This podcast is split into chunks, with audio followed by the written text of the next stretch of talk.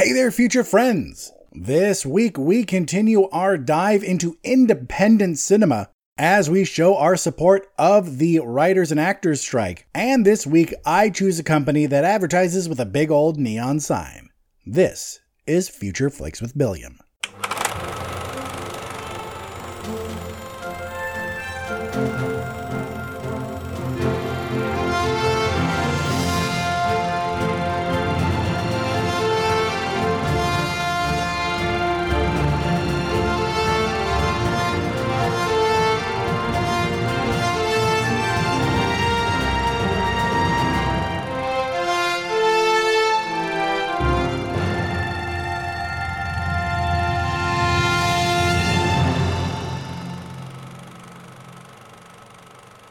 Right, welcome to the show, everyone. Yes, the writer's strike is still going on. Bob Iger, Greg Peters, Ted Sarandos, still all horrible people who make way too much money for the work they do. So while they are being evil pieces of shit, we on this show, being me, Billiam, I will continue to dive down the rabbit hole of independent cinema, focusing on studios like A24, Lionsgate, and this week's studio, Neon.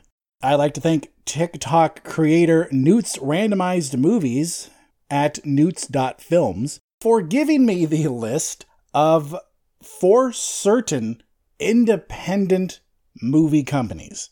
I know other creators have done it, but she is the one that I saw it first from. If you've never seen her uh, and you are on TikTok, she has a really wonderful thing she does where she watches a random movie. She just draws a number or a streaming service or something from a jar and then just watches whatever movie that she gets. During the strike, she's focusing on the independent cinema like I am. And I wish more creators were doing just because it, it just leaves a bad taste in my mouth. And I thought about going back to the, the way the show was. Because if you don't know, if you've never heard me before, on this show, what I normally do, and once this strike ends, I will go back to it, but what I normally do is I talk about every single movie coming out during the week. Yes, I miss a couple, but I think I'm pretty good about it. But I don't want to do that during the strike, so instead, we're talking about purely indie cinema. So I went through all of the movies that Neon has produced or worked on or made, uh, whatever. I have only seen four. There are a bunch of them I wish I have seen, but I've only seen four of them. Yes, I have to get those numbers up. Those are rookie numbers, but so far, only four films. So let's start with the worst one and get to the best one. So let's start with the worst film I've seen that Neon has done, and it's a movie from 2019 called Little Monsters. Quick spoiler warning I am going to ruin all of these movies for you because I'm going to be talking about details in the plot. A washed up musician teams up with a teacher and a kids show personality to protect young children from a sudden zombie outbreak. This stars Lupita Nyong'o, Josh Gad, and Alexander England. I went into this movie thinking I was really going to like it. I thought I was going to love it. That is a great idea. If you've seen the trailer, it looks funny, it looks good. But one real thing ruined it for me, and it was Alexander England's character. And his character was so bad, I wished the entire time that I was watching the Fred Savage Howie Mandel movie Little Monsters instead from the 80s. I forgot when it came out. But his character, Dave, is a washed up musician. He's kind of a pervy piece of shit. Like, there's this scene in the movie where he's visiting his nephew or something, and he sees a picture, a school picture that his nephew took and he his nephew has this beautiful teacher played by Lupita Nyong'o. So he takes this grade school school photo off the wall to the bathroom or to his room or something to jerk off to. How fing weird is that? And if that was the only thing, I could overlook that. Going, okay, that was really weird, a little disgusting, but okay, it's fine, right? But there was so much more. His character was just so irredeemable, such a selfish piece of shit. And I wondered why he was the main character. Because if you look at the main poster for it, it's just Lupita Nyong'o in a bloody dress jumping up like she's also happy. I'm like, that that's great. Make Miss Caroline the main character. because she is a better character. Josh Gad's Teddy McGiggle, a, ch- a children's show personality, his character was just so boring and basic. Like, I like Josh Gad. And I think Josh Gad did a good job with what he had. But the basis for his character, Teddy McGiggle, was this beloved children's show personality who behind the scenes is a perverted piece of shit who who brags about moms wherever he goes. And I know it's not the most common trope, but I've seen it enough that I'm just tired of it. Heck, in an alternate poster for Little Monsters that has the entire the, the three main people on there, Lupita Nyong'o is still front and center, which she should have been. They should have taken Alexander England's character out of it. No hate to him, his character was just shit, and there's nothing he could have done to stop it. You could find the best actor in the world by some metric. I don't know how you find this person, and you put them in that role. They could have done jack shit because it was a bad character who is poorly written. Or actually, maybe what was worse is that he was written well, it's just a bad idea. This movie was directed by a guy named Abe Forsyth, who his most recent work was directing a few episodes or six episodes of this show called Wolf Like Me with Isla Fisher and Josh Gad on Peacock, which, yeah, okay, I'll give it a try. But if I was basing this just on what I thought of Little Monsters, it's awful. So let's talk about the plot a little bit before I give my final score. So, the whole reason they're in this situation is because they are on a field trip. Miss Caroline, of course, is the teacher. Josh Gad's character just happens to be at this place where they're going. And Dave, the piece of shit Dave, volunteers when a parent drops out because he wants to try and bone Miss Caroline. So they're all at this place, and Dave starts being a little bitch because he finds out that Miss Caroline is is engaged. And also, he doesn't like the fact that Teddy McGiggle is there because it takes focus away from him because he's a narcissistic piece of shit. And then these zombies break out of a US testing facility in the area. So when they go to hide, when the students, Miss Caroline and everyone goes to hide, they find out that Josh Gad has locked himself in this room, the only safe place on this farm type place they're going. Like think of a pioneer town type of place. They eventually get in, but then Dave, who is a terrible uncle, feeds his nephew a a chip or something that has something he's allergic to in it. So he has a he goes into anaphylactic shock. And then Dave somehow fucks up using an EpiPen. You should not be able to fuck up using an EpiPen. It is I don't want to say super simple, but every time I've taken a first aid class, they're like, "Oh yeah, jab it in the leg. It's around this scene that we learn that that Teddy or whatever his name is, the um, children's show personality played by Josh Gad, is a alcoholic sex addict who actually hates kids. A wonderful character here. But then that night we have Dave and Miss Caroline, whose first name is Audrey, having a heart to heart, and we learn that Miss Caroline isn't engaged, that her fiance cheated on her and she left him, and now he's like, oh boy, I'm in. And we're supposed to believe this little heart to heart they had was enough to try and get Miss Caroline to look at him as anything other than a piece of shit. Because let's face it, enemies to lovers is a fine trope. It, it's fine. I like it. I liked the hating game. I like things like that, but I like the people to still be worth it. And Dave, the only thing Dave is worth is a hole in the ground that you then bury him in. But then at the end of the movie, they all escape except for Teddy, played by Josh Gad, because he tries to f over Dave at one point and ends up getting eaten by a zombie. And then at the end, we're supposed to believe that Dave is now this great person who loves kids and is helping Audrey, Miss Caroline, uh, like sing songs to them or something. No, no, f you, Dave. You disgusting piece of shit. Little Monsters is a short movie. It's about an hour and 30 minutes. Uh, according to IMDb, an hour and 33 if you introduce us to a character that's so awful, like Dave, you need a season long TV show to make him anything other than despisable. An hour and a half with him acting like an asshole for more than half of it is not enough time. So at the end, when him and Miss Caroline get together, I just think that Miss Caroline is so traumatized that she is no longer thinking with her full brain. And it's just like, oh, this guy kind of protected me. I need to hold on to him. No, Miss Caroline, you are worth so much more. At least with Teddy McGiggle, he had mental illness. He was depressed and he was a sex addict. Still not great, but at least we have an addiction and a mental illness to describe why he is the way he is, and thus kind of maybe hope that he can get out of it. While Alexander England's Dave, again, no hate to Alexander England, Dave is just absolutely worthless.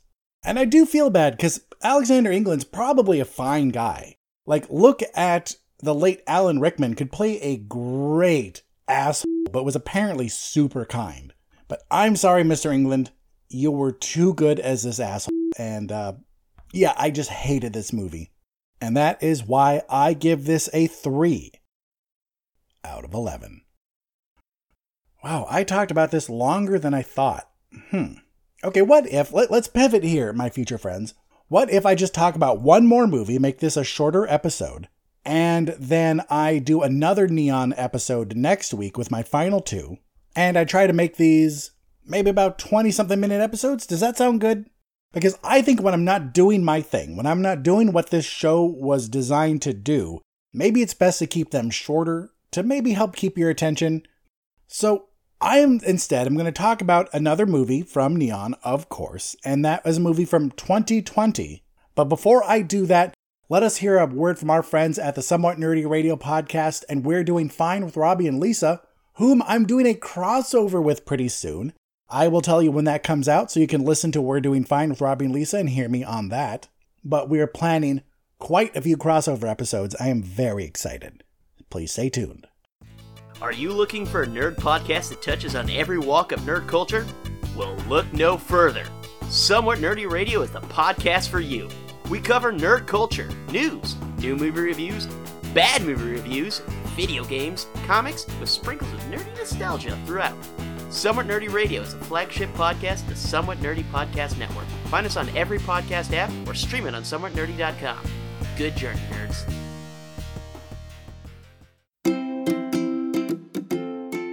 Hi, I'm Lisa. And I'm Robbie, and we host a show called We're, We're Doing, Doing fine. fine. We're friends from across the ocean. I'm from Scotland. And I'm from California. Join us every week as we chat about biscuits. You mean cookies? Brexit. Whatever's going on here, who knows? Almost dying why we're single, popular culture, and basically everything and anything that can distract us from this postmodern hellscape we're all living in because we're, we're doing, doing fine. We are back. We are back with that neon movie from 2020, which is called Palm Springs. Stuck in a time loop, two wedding guests develop a budding romance while living the same day over and over again. This stars Andy Samberg, Kristen Milioti, J.K. Simmons, and Peter Gallagher. There are a lot of these movies that repeat the same day over. Most famous one, of course, Groundhog Day, but we also have About Time, we have Day After Tomorrow, we have not Day After Tomorrow, Edge of Tomorrow, and we have Happy Death Day. Final Girls technically counts.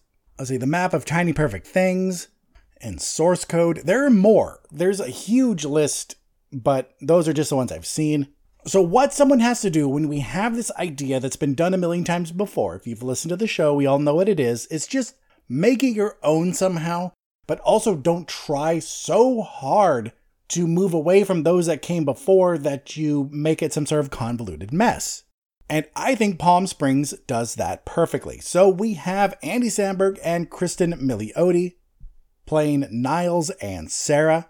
And Sarah goes to this wedding. Yay, she's at a wedding. It's so great for her sister. And she meets this guy there.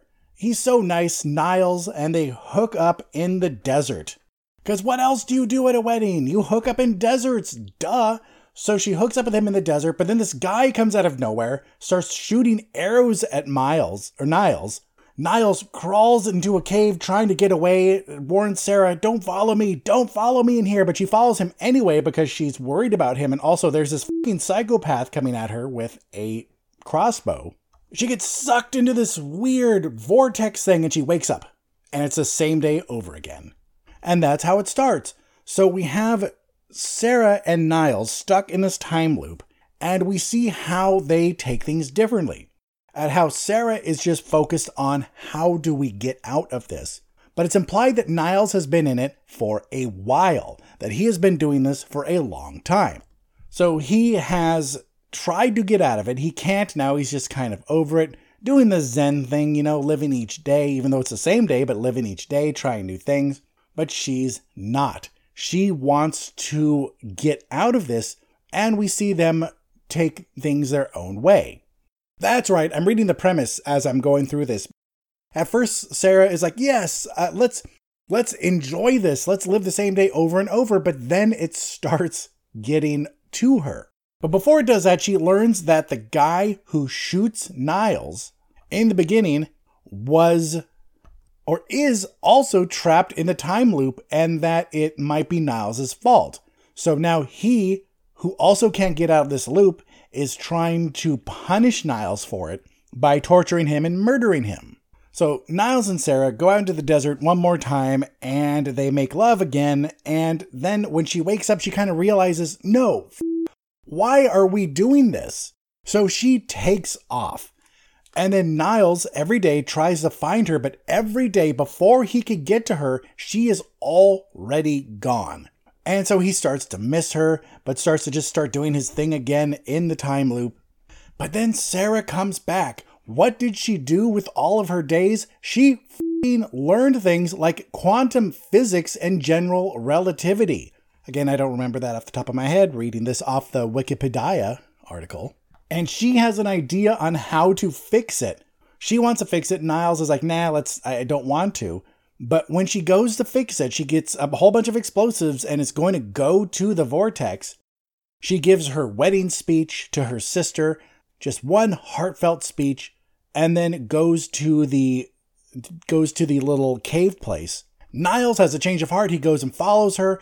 They do the the explosion thing. They wake up. It's November 10th and yea, they live happily ever after. But we have a mid credit scene that I actually forgot about that Roy, played by J.K. Simmons, the guy who was torturing and trying to kill Niles all the time, she left him a voicemail explaining the plan to escape. So Roy goes to the wedding, finds Niles, and says, Did it work? And Niles is like confused and doesn't even know him, which is the reason that Roy knows it worked. So while this is a basic premise, we have people in a time loop, they kind of start to enjoy the time loop. One of them, or both of them in some movies, realize that, oh, I have to get out of this. They form a plan, they get out of it. That on its own is a basic. That is the bare bones of all of these movies. All of the movies that I listed and the ones that I didn't, that is the bare bones of it. Days repeating, I'm stuck in this loop, I need to get out of it. But what makes this different is that it's a kind of raunchy rom com. And I thought it worked really well. I thought the difference between Chris Milioti and Andy Samberg's characters, that they worked quite well together, but then his kind of blase attitude towards everything, this kind of, that's right, nihilism is what uh, Wikipedia used. His nihilism gets on her nerves and then she tries to do something about it. So even though when you strip everything away from this, the bare bones of it is just like all the other films. That meat that you stripped off it is enough to set it apart from the others, and I thought this was a fun film. One of my wife's most more recent favorite films, and I think it's one that's worth watching every now and then because it, frankly it's fun. Clocking in at an hour 30, it won't even take that much of your time if you've never seen it. But I sure hope you've seen it because I just talked about all the movies. Uh, I'm going to have to put a spoiler warning in. I forgot to do that. So that's why that little spoiler warning thing you heard earlier on is uh, uh, sounded a little weird. But yes, this movie is fun. Andy Samberg and Kristen Milioti have good chemistry. J.K. Simmons' edition is a nice little just caveat to what we normally expect from these movies, where we have someone that's an actual antagonist.